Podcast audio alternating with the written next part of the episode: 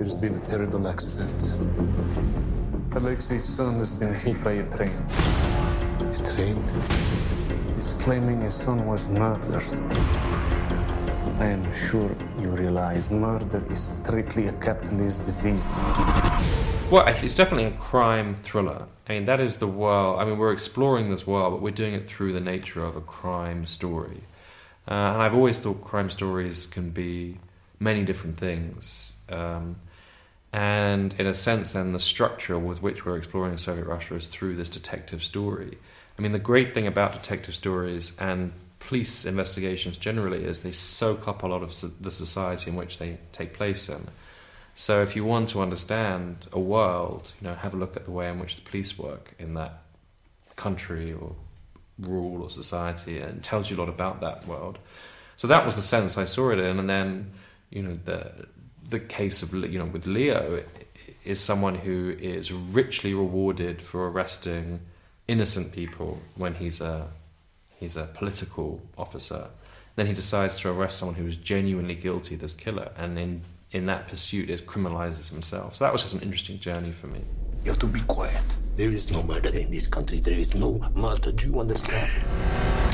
Nesterov, in a sense, was, was closer to the uh, the real detective, and Nesterov was.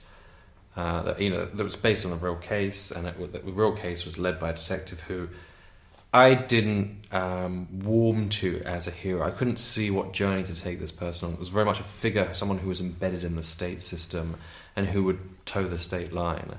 And so I wanted someone who would break against that, um, which is why I created the fictional character of Leo.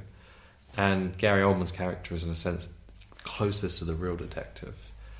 Um, and so they're similar and different. I mean, in a sense, Nesterov admires Leo for doing a thing he probably would never have done. But once Leo does it, he joins up.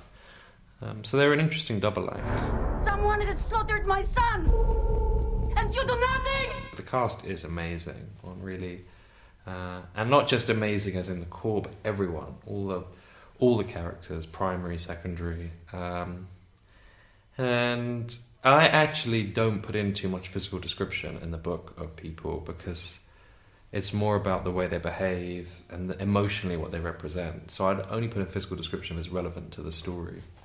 Um, so I didn't come in with a sort of set of rules about how people should look. And so it was fun just to see people take on um, the characteristics rather than say the physical attributes of the, of the, of the book. All children, ages 9 to 14. 43, you know. 44. My friend's son was murdered too.